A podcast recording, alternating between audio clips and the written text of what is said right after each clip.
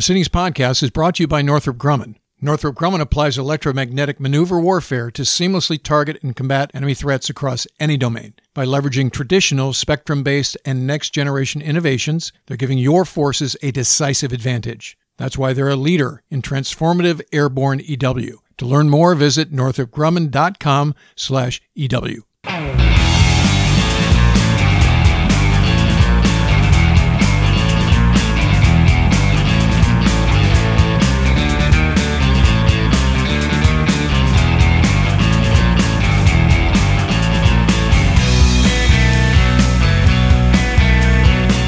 Welcome to the Proceedings Podcast. I'm Ward Carroll, the Naval Institute's Director of Outreach and Marketing. Joining me is my co host, Bill Hamlet, the Editor in Chief of Proceedings Magazine. Hello, Bill. Hey, Ward. We have a very special edition of the podcast today. We're in Studio B, which usually means we have the guest in house with us. Yeah, which is always great. It's always great, and usually, if the guest is in house, there's somebody of uh, of uh, high magnitude, and that is true in spades today.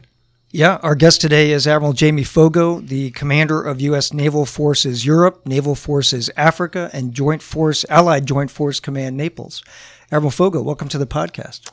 Hey, Bill and Ward, thank you very much for the opportunity to be here in one of my favorite places, uh, Annapolis, Maryland, where uh, my career started, but uh, even more so, the United States Naval Institute, which is a force multiplier for the sailors and Marines out in the field.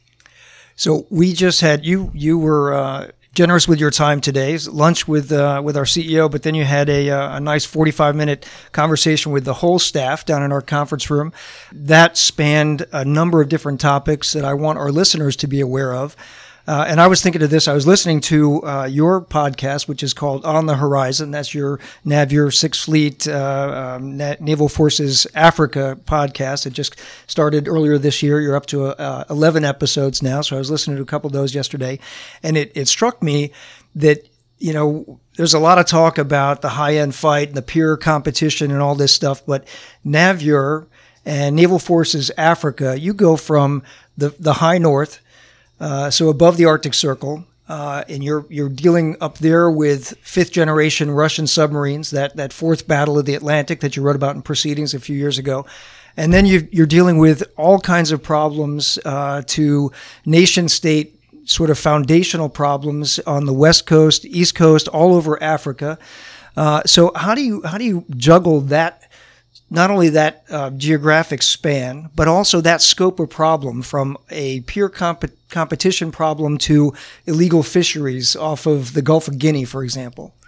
Hey, that's a great opening question, Bill. And you were uh, uh, very nice to kind of categorize the fact that uh, it's uh, three different jobs, two headquarters that I occupy. And uh, I'm a big fan of the literature. And one of the books that I like best is uh, Stan McChrystal's team of teams. So we couldn't do this without uh, the team players that we have in Naples, Italy. So you know, just to clarify for the listeners, the uh, Naval Forces Europe and Naval Forces Africa headquarters is uh, self-contained uh, with uh, Sixth Fleet. Vice Admiral Lisa Franchetti and I share a headquarters at the airport in Capodichino in Naples. So it's kind of an odd place for a naval facility that doesn't have water around it. But of course, Naples is surrounded by water down on the pier. But we're there because of the uh, convenience of our ability to operate. We can get out. We can get out uh, about Europe. But there's about 600 and some people there that support really three combatant commanders when you think about it. Uh, we support uh, EUCOM, we support AFRICOM in our Naval Forces Europe, our Naval Forces Africa hat. But there's a seamless line of integration with CENTCOM and uh, NAVCENT, Vice Admiral Malloy. And we are sharing forces and intelligence and trying to help one another in that fight across the unified command plan line. And then, of course, Echelon 1 here back um, in the Pentagon in Washington, D.C., with the Chief of Naval Operations. Secondly, I am privileged to be the commander of uh, Joint Force Command, the Allied Command of NATO. Uh, that's about 30 minutes down the road from uh, Capodichino. And there are a thousand people in that headquarters. We are represented by 29, soon to be 30 uh, NATO allies when North Macedonia comes on board. And there are 41 partner nations that NATO partners with. Uh, we did Trident Juncture with Sweden and Finland. They were an integral part of that, but there are others who are either in the building or come through the building periodically. So we're very, very busy, and we could not do it without this team approach. And you're right, the uh, scope of the area that we operate in goes from the geographic North Pole all the way down to the Cape of Good Hope in South Africa, and from about mid-Lant 45 west to the shores of Crimea. The bodies of water are the Arctic, North Atlantic, Baltic Sea, Mediterranean Sea, Black Sea, and all the waters around Africa bordering on uh, the Red Sea and out into the Gulf and Indian Ocean. So that's all CENTCOM territory, but we do have cognizance over uh, African territorial waters as a part of the work that we do with AFRICOM. So very, very busy. Lots of things going on. Uh, we have to prioritize. Great power competition in our national defense strategy has allowed us to do that.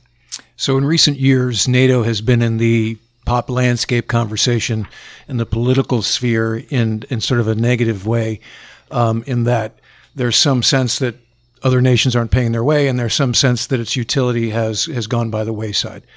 What what do you say to that? Those sort of uh, charges and that that sort of criticism.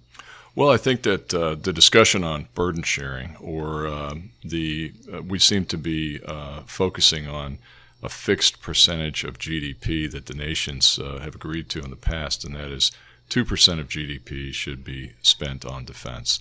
And some nations meet that requirement, like the uh, Baltic nations. They are smaller nations. I just had the three Baltic CHODs in the headquarters, but they're at 2%, and they are punching above their weight class. Other nations do not quite uh, meet that number, but in the last couple of years, uh, with help from uh, our leadership in Washington, D.C., we've helped the alliance focus on that. And this is a conversation that should have been had uh, decades ago.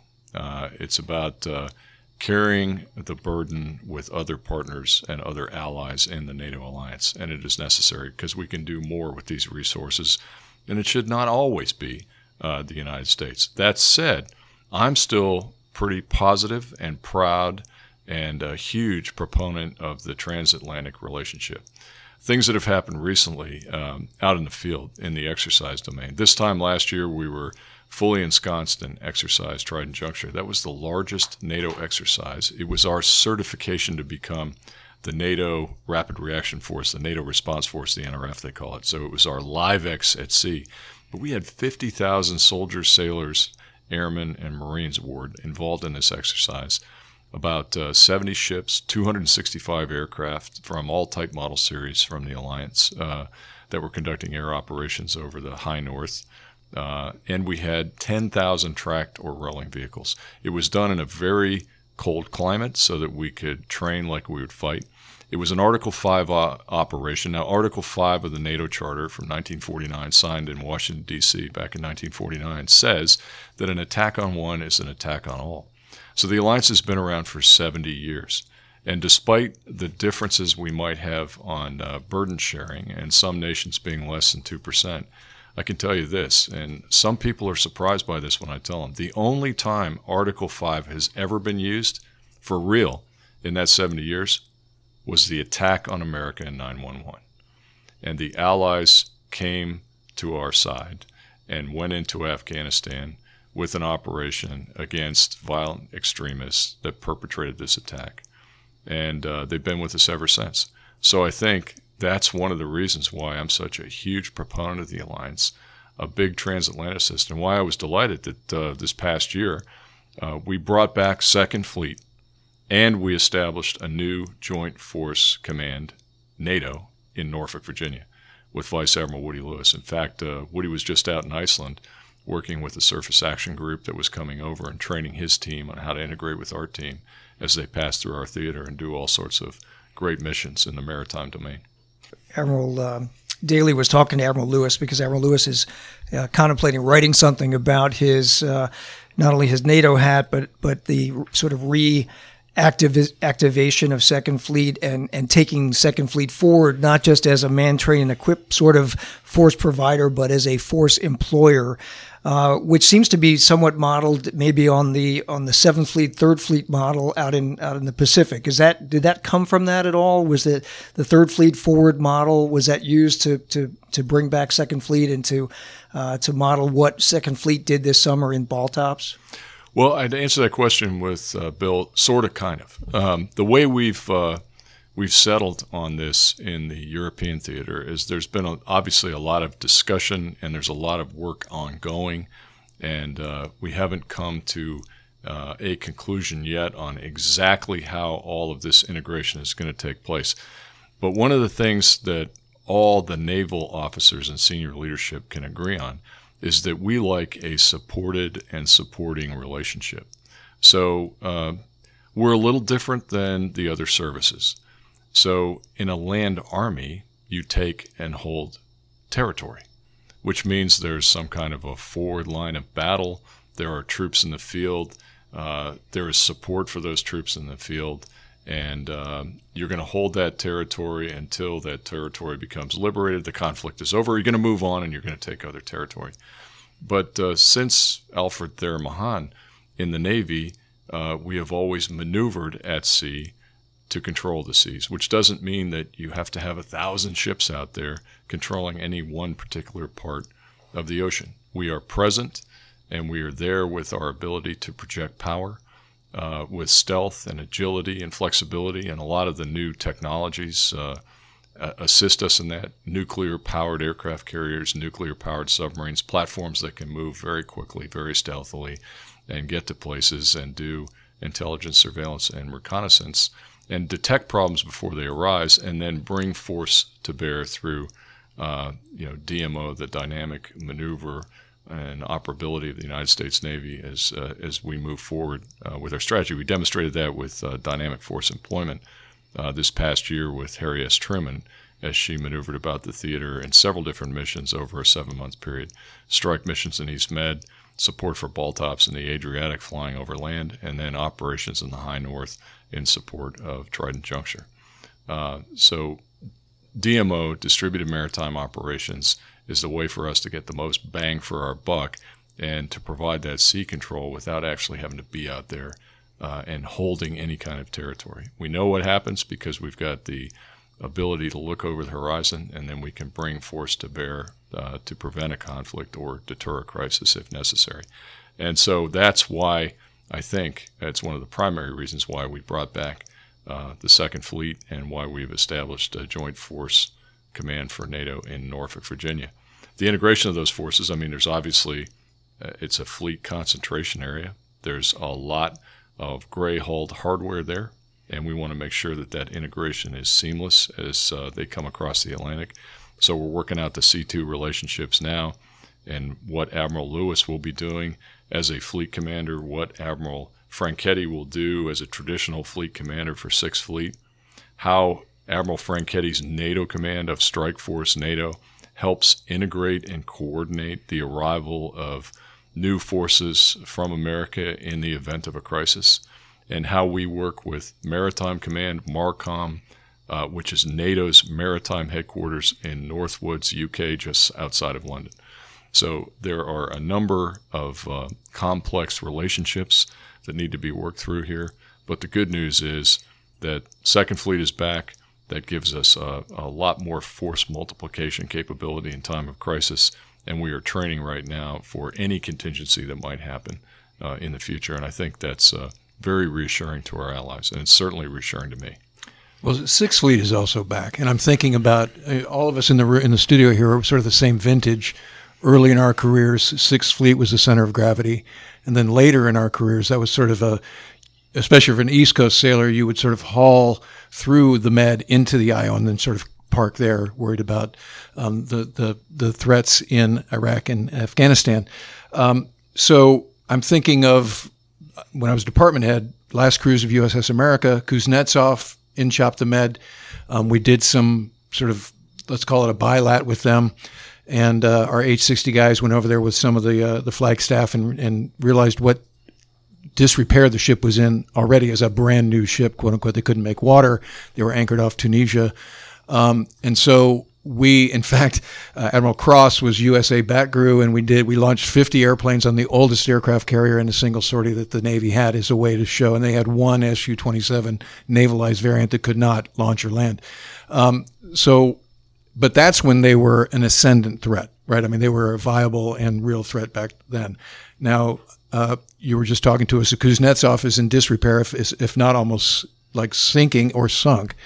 Um, but that doesn't mean that the Russian threat is is done. So, how how can you explain what is what is what keeps you up at night about the Russians and what you're not worried about when we think about Russia? Well, first of all, um, you know the Russians are resilient and uh, they're very innovative, and they're also uh, a highly tactical force. Um, a long time ago, when I worked for uh, Admiral Greenert as N81 and then in N35, you know, we used to talk about this in the context of uh, the former maritime strategy CS21R, and uh, you know, he would say, uh, never denigrate or disdain uh, a competitor or a potential adversary. Otherwise, you'll become overconfident. And so some people are surprised to hear me say that I have great respect for uh, the Russian Federation Navy. I have great respect for the PLA Navy because uh, they are a capable force and they are increasing in capacity and capability every day. And uh, we need to ensure that we can overmatch that capability in every aspect of what we do in the land, in the air, on the sea, in cyber and space. So, back to the Russian Federation Navy. Yes, the Kuznetsov is in disrepair. Uh, they deployed when I was Sixth Fleet Commander into the Mediterranean, but that aircraft carrier is an old V-STOL carrier, an old Ukrainian version of a carrier, jump jet style. Served more as a, you know, I hesitate to say uh, the term ro-ro, but it was a, a ship that delivered aircraft to the fight in Syria, which was being uh, fought over land, and they needed that uh, air capacity and capability for air cover. It was not uh, the type of aircraft carrier of a Nimitz variety, and certainly not of a Ford variety. We outclass every other Navy in the world, and I'm very happy to say that. I don't say that boastfully, uh, but the Chinese want carriers. Uh, the Russians certainly want a carrier or more, uh, but they don't have it. And so in the surface Navy, they've recapitalized with uh, smaller ships, with frigates and patrol craft that operate in the Baltic, in the Mediterranean, and the Black Sea, and they're very capable. They've taken advantage ashore of having areas which are in uh, strategic locations like Kaliningrad, where uh, they have an anti access area denial capability, which is unmatched in the Baltic, and it's a big threat to the Baltic nations and to what we do as NATO up there. Same thing in Crimea, now that they've illegally occupied Crimea they're building it up with uh, air defense systems and uh, and area denial systems. Same thing in Tartus and Latakia in Syria. The Eastern Mediterranean is becoming very, very busy. So we have to take that into account. As I've said, and as you pointed out, Bill, earlier, uh, in the piece I wrote with Dr. Alarik Fritz here in Proceedings, uh, the fourth battle of the Atlantic is well underway. The Russian submarine force is very capable very capable.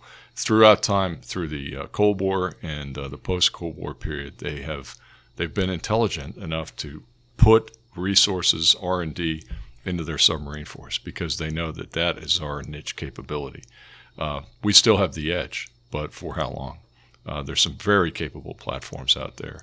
Uh, that can threaten us. Severodvinsk SSGN comes to mind. It's a very quiet and capable platform, and they are building more of them. I also, when I talk about sea lines of communication, Mahan never anticipated, I don't think. Uh, it would be great to be able to ask him someday. Uh, a sea line of communication in the undersea domain, our critical infrastructure, which is so important and could be subject to a hybrid threat. And so somehow we've got to be able to protect that. How do we do that? With presence, with maneuver, with agility, with ISR, and with flexibility at sea. So when we talk about control of the seas in the manner in which I explained it in the previous question, I think that we have to look at uh, a NUSLOC, which is our critical infrastructure that rests uh, at the bottom of the oceans worldwide. 90% of our communications goes via those routes, and, uh, and we need to be cognizant of that as we think about the future. How, how, do you manage the day-to-day friction with, with the Russians over the last couple of years? I, am particularly remembering the interaction between an Su 24 and the USS Donald Cook. Uh, where Right. the Su 24 flew danger close and fast. Uh, Right. and, and that got headline news just a couple of years ago. And there have been incidents like that with Su 27s coming very close to P3s or P8s over the, Exactly. the Black Sea. Uh, is has uh, the incidents at sea agreement with the Russians has that been reinvigorated? Ha- Has that been? In, have you been involved at your level with with talks with the Russians about hey, let's act professionally and knock this kind of thing off before before somebody gets killed? Well, uh, excellent question. And there's a, a couple of aspects uh, to that question that uh, I'd like to get into here quickly. One, yes, the Donald Cook uh, occurred uh, while I was the Sixth Fleet commander. And what was most important about that is uh, the ship was in international waters. I think it was about 78 nautical miles off of Kaliningrad Oblast. So what happened that day was uncalled for. Uh, but I had warned them going up there that uh, as they passed through the Danish Straits and into the Baltic, that they should be prepared for something like that, and that uh, the only way that the world would recognize that it happened is if they had a recording or a photograph. And so uh, the commanding officer, Chuck Hampton, told me afterwards, well, I had six combat cameramen on each bridge wing. And I was like, wow, that's a lot. He goes, well, you told me if something happened, I had to be prepared. So that was part of their, you know, uh, man battle stations type drill for uh, close aboard contacts. What a lot of people don't know is that uh, at the time they were doing what we call a hot pump of a Polish aircraft that was doing deck landing calls on deck. So the Polish helicopter had landed and was being refueled while the rotors were turning.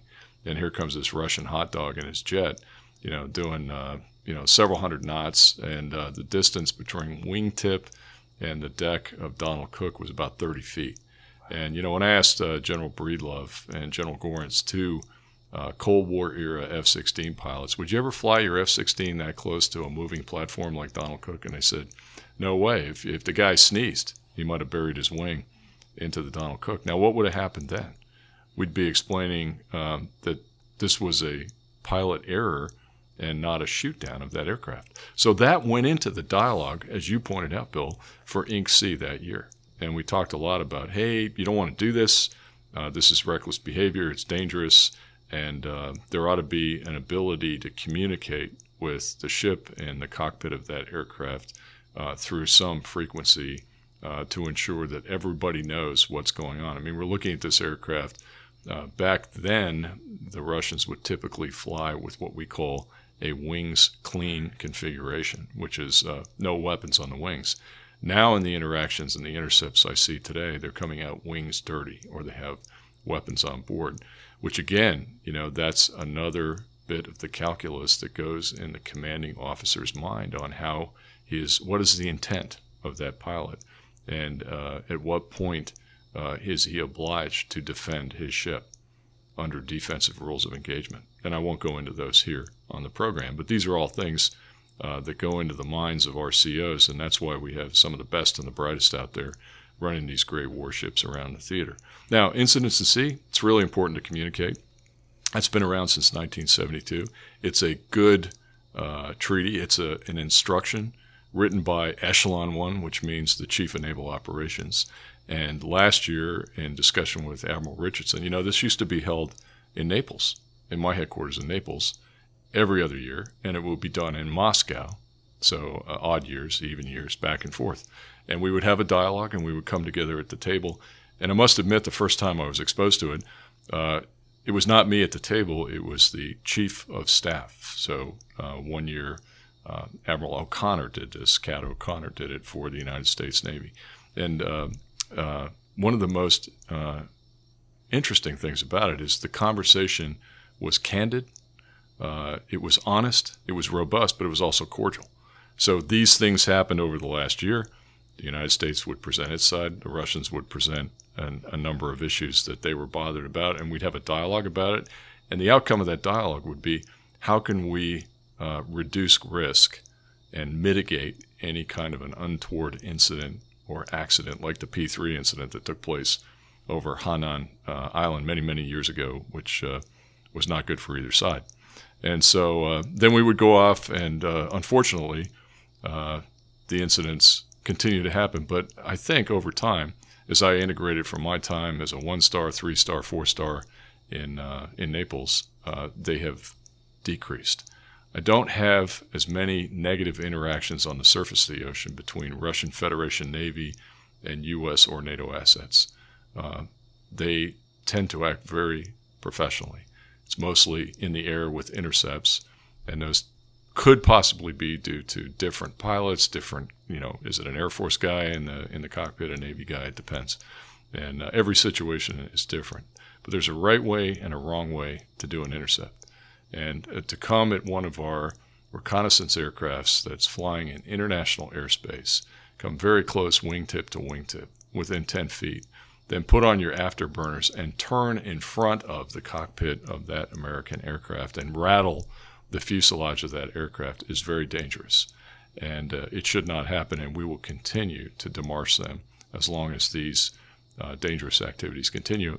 But the good news is the incidents at sea program is a way for us to continue dialogue, and that's extremely important. We've got to be able to talk about these things because if we don't talk about them, then they could become worse. So uh, the Russians are also signatories to CUES, the Code for Unplanned Encounters at Sea. Uh, this was an international uh, agreement that was signed at uh, the Western Pacific Naval Symposium in Qingdao in China back in 2013. Uh, that's one that happened on Admiral Greenert's watch. The French are also signatories. The Americans are signatories. The Chinese, the PLA Navy, is they were the uh, the host of the conference. They've signed on. Several other nations. Um, Sea is between Russia and the United States. It's bilateral bilateral agreement. So when people ask me about, well, how do all the other nations in NATO communicate with the Russians or Chinese warships when they come through? And I offer CUES as an example and say, if you're not uh, a signatory, you ought to sign on to it because it's very, very similar to the incidents at sea, and it gives commanding officers who come um, within line of sight of one another the ability to communicate their intentions and avoid, you know, any kind of uh, untoward act or sea. Great question. Thanks. So, when you have these get-togethers, what what is the Russian explanation for their actions, especially when they're presented? I imagine you bring video evidence or photographic evidence. What what what are they? How do they push back? Or are they just, yeah, you're right, you got us, we won't do it again? Well, uh, I think there's two sides to every story, Ward, and I will just say that uh, I'll leave it at that. Okay. okay. Fair enough. Um, so it's 1 October, the first day of the fiscal year, the new fiscal year. So that right. puts us in mind of budgets. Uh, downstairs, you were just talking about the third offset. And it seems like last year we made, or CNO Richardson made a deliberate choice that sort of surprised certainly some of us carrier aviators, um, where we at one point were, I don't know if we'd say we made a decision, but we were thinking about not refueling Truman. Um, and I think some of that felt like in lieu of the third offset. Um, so, what are your thoughts around the the choices therein, both as a current, a guy who's dealing with current ops, but has wants to also have an eye on on the way wars may be fought in the future? Well, I think uh, uh, first of all we're very fortunate because I think the president's budget has uh, been very generous uh, to us for the last couple of years. So you know we're talking uh, in the realm of 733 billion dollars for defense, and I'm a firm believer that uh, that's money well spent uh, in defense of American interests and security. And the aircraft carrier is part of that. And you heard me talk earlier about, uh, you know, everybody wants aircraft carriers. Some nations have them, but not many. Uh, nobody can boast a, a 12 uh, carrier strike group capability uh, like we will eventually be able to do when everybody uh, is uh, construction is completed and sea trials are completed for for all of these platforms, and we see how spectacular they are. Uh, most recently, in the past year, I had uh, the ambassador, the U.S. ambassador to the Russian Federation, out on Abraham Lincoln, and uh, we were doing joint carrier ops in the Mediterranean with uh, John C. Stennis, each 90 to 100,000 tons apiece. And so Ambassador Huntsman did the math and said, hey, uh, there is no substitute for 200,000 tons of forward deployed diplomacy. And nothing more needs to be said. And as the ambassador of the Russian Federation, that was significant. And uh, this was a man who understood uh, naval power projection, the capabilities that we bring to the table, and the fact that uh, we're all about deterrence and uh, looking for ways to avoid conflict, not looking for ways to start a conflict. That's why I like NATO so much. NATO's Article 5 is all about deterrence. We don't grab and take anybody else's territory like the Russians did in Georgia or like they did in Crimea. We defend the borders of those signatories of NATO, the 29, soon to become 30 uh, allied members, including our own. And again, uh, the alliance uh, came to our defense during 911. Now, the carrier, um, you talked third offset, and there's uh, a lot of new technologies, and we're investing in cyber and space. Um, you know, a decade ago, uh, cyber and space were were not being discussed as seriously as domains as they are today. Uh, we have a new space command coming on board. I think that's terrific. Uh, anybody that hasn't read Singer's book Ghost Fleet, which is fiction, ought to read Ghost Fleet because it underscores. We like to think of that as August Cole's book. Yes, okay, Cole frequent, and Singer. Frequent yeah, guest yeah. on the podcast. Uh, no, both. That's you're for you, absolutely August. right. Ward, you're absolutely right. You know, e- each of those uh, tremendous authors deserve the credit. And if you if you read that book, it's such a fantastic book. That's one I couldn't put down because it's a great story too. But everything is footnoted, and the footnotes are just not a reference to a document that you know comes off the shelf. They're studies of yes, this capability to take out our GPS satellites exists. And we're starting to see GPS jamming in my theater now. So this is a, this is the beginning of what is you know an ongoing war in cyberspace every day. So those are important. But uh, you know, while you invest in all the new technologies, the unmanned systems, the artificial intelligence, um, you know, things like directed energy weapons, uh, I'm all in favor. Uh, at the same time, we kind of have to hold what we got while those new technologies come on board and become proven. We just launched, uh, you know, the the uh, production line version of the uh, the MQ-25, which is the unmanned tanker that gives uh, the aircraft carrier additional reach for its strike fighters over the horizon, so that thing can hang out there, and we can be at a at a very comfortable standoff distance and conducting operations uh, in the battle space or in times of crisis or in times of war uh, from uh, a very long distance away where, where they can't see us or they can't uh, get to us with some of the new systems that are being designed by our adversaries today. I think that's, uh, that's very positive. Uh, but we need to hold what we've got for the time being until we integrate some of these new technologies into the plan. and we need to get there fast. So fast is good. And that means that we're going to have to experiment. We may fail, but uh, I don't know how much longer the uh, the government will be as generous uh, with the defense budgets that we've had for the last couple of years, and it has allowed us to get ourselves out of the readiness hole that we were into, and uh, to get you know wholesome again.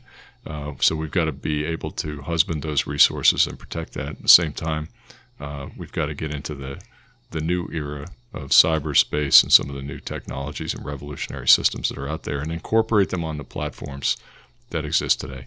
Um, you know, I was out on one of the Zumwalt class ships and I was struck by the incredible amount of uh, energy that the propulsion plant can generate, uh, the amount of space that's available for modularity and new technologies, and the whole forward deck that is ripe for some kind of a system, whether that be uh, a railgun system or whether that be directed energy or something else. And so, uh, you know, that's a that's a battlefield laboratory just waiting for some of this new technology to come in, and I can't wait for it to get there as soon as possible. So, thanks for your question. That was a good one. I wanted to, uh, to, switch to Africa a little bit because downstairs with our staff, you mentioned that uh, you often tell people back in Washington that we ignore Africa at our nation's peril. Know, our uh, common psyche in in the journalism world in the fr- in the front page news Africa is is rarely there. It's rarely present. But it's it's clear and present for you every day. It's a big it, it is half your job. Uh, on your most recent episode of your podcast you talked about a trip to Ghana uh, and some op, you know operations that uh, I think it was the Carson City was doing, uh, helping uh, the the Ghanaian forces and some of the others in West Africa. Uh, so tell us a little bit about what's going on in Africa and what concerns you there, and what you what you think the U.S. needs to do over the next couple of years to sort of change course uh, to do things better in Africa. Right. So, you know, 54 countries on the continent of Africa, and the combatant commander at AFRICOM, General Steve Townsend, who's a terrific guy, just came on board um, you know, he has uh, uh, cognizance or within his area of responsibility, as we define it, uh, 53 of those countries. Egypt belongs to uh, CENTCOM. And so that's a lot, um, you know, for one combatant commander uh, uh, to do and to work with all those allies and partners. Uh, so that is a that is a uh, challenging problem for us in uh, time of um, what is a generous budget uh, from a military perspective, but the combatant commanders only have so much to go around. What I do for General Townsend is uh, in the maritime domain. We we do maritime domain awareness. We do maritime security. We help our African partners come up with African solutions to African problems. We have three signature series exercises we do every year. So all three exercises are conducted in the same year. So Cutlass Express, which is on East Africa, and uh, Phoenix Express, which is in North Africa and the Maghreb and the Mediterranean, and Obangame Express, which is in a very important region called the Gulf of Guinea, which is in West Africa. And there's uh, a lot of interest in Europe by former colonial powers, by the French, by the British, and by the Portuguese in uh, Francophone, Anglophone, and Lusophone uh, colonies in West Africa, and a lot of trade going back and forth, and a lot of nefarious activity. By that I mean piracy, uh, trafficking in human trafficking, narcotics, and illegal weapons. And all of this has uh, uh, a relationship or a nexus with terrorism. You know, you can't have one without feeding the other. It's a symbiotic relationship. So that, in and of itself, is uh, a threat uh, to uh, freedom of commerce and freedom of maneuver on the high seas, and also a potential threat to our homelands and to North America. So, whatever we can do to help our African partners out uh, in securing their maritime domain uh, is, in my estimation, money well spent. So, we do this with an economy of force type of operation. These exercises uh, that occur every year are done with partners and allies, both in Europe uh, as far down south as Brazil. The Brazilians are frequent participants, and I was delighted uh, this past year that for the first time in 10 years, I've been doing this for 10 years uh, in Naples since 2010 with the Africa Partnership Station. We had the Indian Navy participate in uh, East Africa in Cutlass Express, which is the triangle between Mombasa, Kenya, Djibouti, and the Seychelles Islands. They sent an Indian frigate and helped us con- conduct training with uh, those nations uh, that had challenging environments and instances of piracy and other nefarious activity in their waters. Uh, same thing in the Gulf of Guinea.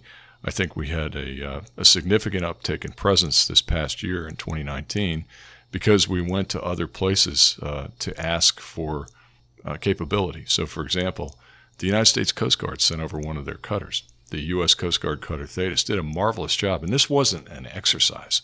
This was a real world op called Operation Junction Rain.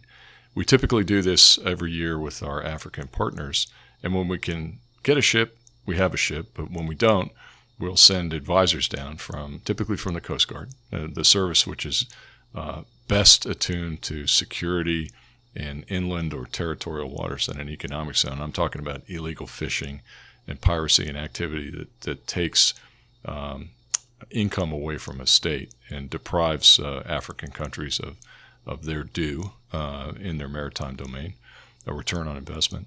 But this time we had the uh, Coast Guard Cutter Thetis. She did operations up and down the Gulf of Guinea, uh, intercepted ships that were violating, violating fisheries laws, uh, actually rescued a couple of fishermen that had been at sea for about a week and uh, we got to them just in time and even took care of some environmental concerns with uh, sea turtles that were caught in nets and freed them. So, very successful deployment, and I laud uh, Commandant Schultz and the Coast Guard for allowing us the opportunity to work with uh, very professional mariners in the Coast Guard. And you know, if the balloon goes up and we end up uh, ever uh, going to war in the future, just like the Second World War, the Coast Guard and the Navy will be hand in glove and we'll be together, working together. So that was terrific. The Carson City deployment. Carson City is one of our former joint high speed vessels. So, uh, you know, a big commercial ferry that we have turned into the Expeditionary Patrol Frigate. So it is the bridge uh, between, um, you know, the former uh, Oliver Hazard Perry class frigates uh, that went out of commission and the next generation of frigates that we're working on design wise and budget wise right now. So those ships are workhorses. They, they can carry a lot of cargo and a lot of containers. So uh, uh, we put together a deployment plan for Carson City, which, by the way, belongs to the EUCOM commander. to General Scaparotti and General Wolters. And at the time, I said, uh, "This is GFMAP global force management allocation to EUCOM. but I would like to work with AFRICOM and this ship in West African waters on a number of different things. Uh, medical training for personnel in the navies of those African nations. So we put some docs in a box on the ship. We had corpsmen and specialists that were able to go down, not do surgery or anything like that, not like a hospital ship, but provide them with training and best practices that we use and see how they do it in their different naval bases down the coast of the Gulf of Guinea. We had the chaplain corps go along and do some outreach with COMREL, community military relations, with uh, orphanages and schools. Tremendously successful, and we had other nations participate with their chaplains. Uh, we got maintenance personnel, and this was just uh, Navy guys and gals that had a skill, an engineman. You know, I called my friend at uh, uh, Naval Sea Systems Command, my classmate Vice Admiral Moore, and I said, "Got anybody wants to come over here and do this deployment?" And he had a lot of volunteers, more than we could take. Uh, we had people from other ships that volunteered to get on Carson City, take some old parts, you know, from the uh, the DRMO down with us. We knew that the Africans had a number of what we call defender boats. Uh, it's uh, a foreign military sales item that uh, we had given them years ago. Some of these boats had been rowed hard and uh, put away dry, you know, on the shore. We tried to fix as many of those with sailor power and old parts that we could. What we learned was there was a lot of things that we couldn't do that required some additional capability. And uh, in talking with Admiral Morley of the Navy International Programs Office, he's been inundated with a number of requests from those navies uh, to provide in foreign military sales and FMS case to do more next year. And he's very interested in that. Building their capacity saves us having to do this in the long term. It's better for trade, and it's certainly better for security in the maritime domain. So that's why we do what we do. And if you look at the future, the statistics I give people are by 2050, there will be 2.5 billion people living in the continent of Africa. The Africans will surpass the Chinese in population growth. They will surpass the Indians in population growth. One in four citizens of the world in 2050 will be African. And the, the projection is that 60% of those people will be under the age of 24. And so I think it is in our interests in the West uh, to assist them to find solutions to the problem of rule of law and governance, whether that be in the maritime domain or ashore, so that they can have what we want. And it's the same thing. You know, they want an education, they want a job, they want a family, they want a roof over their head, and they want to live in a safe haven where there is a security force, a police force, uh, border control that makes sense and is right for that nation. And that's what we have here in America.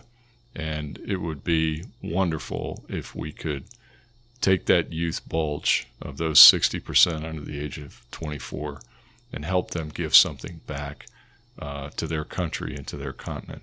One of the things that uh, there's a CNN show I watch every weekend in Europe. Um, I don't see it that much over here. It's called African Voices, and it talks about the energy, uh, the innovation, and the entrepreneurship of the African people.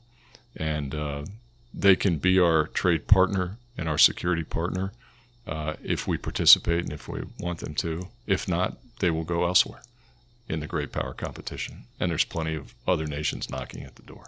So I think it's in our best interest to continue that relationship. So, for those in the listening audience who don't understand the life of a four star, how often does do your duties bring you into the D.C. arena? Uh, you know, your headquarters is in Naples. Um, Capodichino, how often do you get back stateside? Yeah, it's about once a quarter. Uh, of late, with uh, the CNO change of command, I was delighted to come back and celebrate that day with uh, Admiral Richardson and Admiral Gilday, and then Admiral Gilday held a short uh, four star uh, session the next day uh, with those of us that have the privilege to wear that rank in Fleet Forces, Pac Fleet, myself, Admiral Caldwell, Vice Chief Burke. And I'm here this time because this will be his first official three and four star conference here in Washington, D.C. and we will talk about uh, his plan and how we can help him enable it for the future. Uh, so I come back about once a quarter. Uh, we're all very busy over there, and uh, you know our day jobs uh, uh, keep us hopping, and there's plenty to do in the theater. but it's also good to to remain connected with what we call the Echelon One, the headquarters here, the four-star leader that that is going to take our Navy into the future. And I'm pretty confident about all that, and I look forward to the discussions that we'll have for the remainder of the week. And I'm delighted you, you guys gave me an opportunity to come over here and see my friends at the Naval Institute and share some of those uh, exciting things that we're doing in the theater. And we invite you to come back and write about whatever you want. Fantastic. Well, we're delighted to have you back on the yard. We were comparing notes on the elevator ride between class of 82 and 81. Are you and Tom Moore the last two guys from 81 left on active duty? So uh, it's me, uh, Tom Moore, and Frank Caldwell. Okay. And uh, I hope I'm not forgetting anybody out there in listener land that's still on active duty from uh, the great class of 81. Uh, but uh, those are the guys that uh, that I've gotten in current memory. We've had Admiral Moore on the podcast. He was actually with us at West two Wests ago, and right. he, he was in my company 21 at, at the academy when uh, back in the good old days. So yeah, Admiral Slapshot Carter just retired from here uh, he, not he that long ago. So he was an 81 guy too. Yeah, I'm exactly, sure he would exactly. never let you forget it. He would not let me forget it. Yeah, no, we did a mini oral history with him. That's a fantastic episode for those who haven't heard it yet. That that one was was right up there with uh, just our, our before, favorite ones. Yeah, just before his change of command, yes, which was just yes. it was great. It was great. Yeah, he and well, Linda did a great job here. Absolutely. Our guest today, uh, Admiral Jamie Foggo, the commander of U.S. Naval Forces in Europe and Africa. Uh, sir, thank you so much for stopping by the Naval Institute, sharing your time with the staff and with us on the podcast and our audience. Uh, always great to have you. I wanted to thank you also for writing for Proceedings and writing for our blog often. Uh, and uh, as uh, as you can attest, we exist to uh, to publish the great ideas of people on active duty, whether you're a four star or whether you're a young petty officer uh, just getting started in your Navy career. So, uh, thanks again for what you do for the forum and for the Navy and for the nation. great to great to have you on the show. Thank you both, Bill and Ward. It was a pleasure to be here. I hope to see you again. Definitely. All right. Well, that is another example of why victory begins at the Naval Institute. We'll catch you all again next week. Proceedings Podcast is brought to you by Northrop Grumman. Northrop Grumman applies electromagnetic maneuver warfare to seamlessly target and combat enemy threats across any domain. By leveraging traditional spectrum based and next generation innovations, they're giving your forces a decisive advantage. That's why they're a leader in transformative airborne EW. To learn more, visit northropgrumman.com slash EW.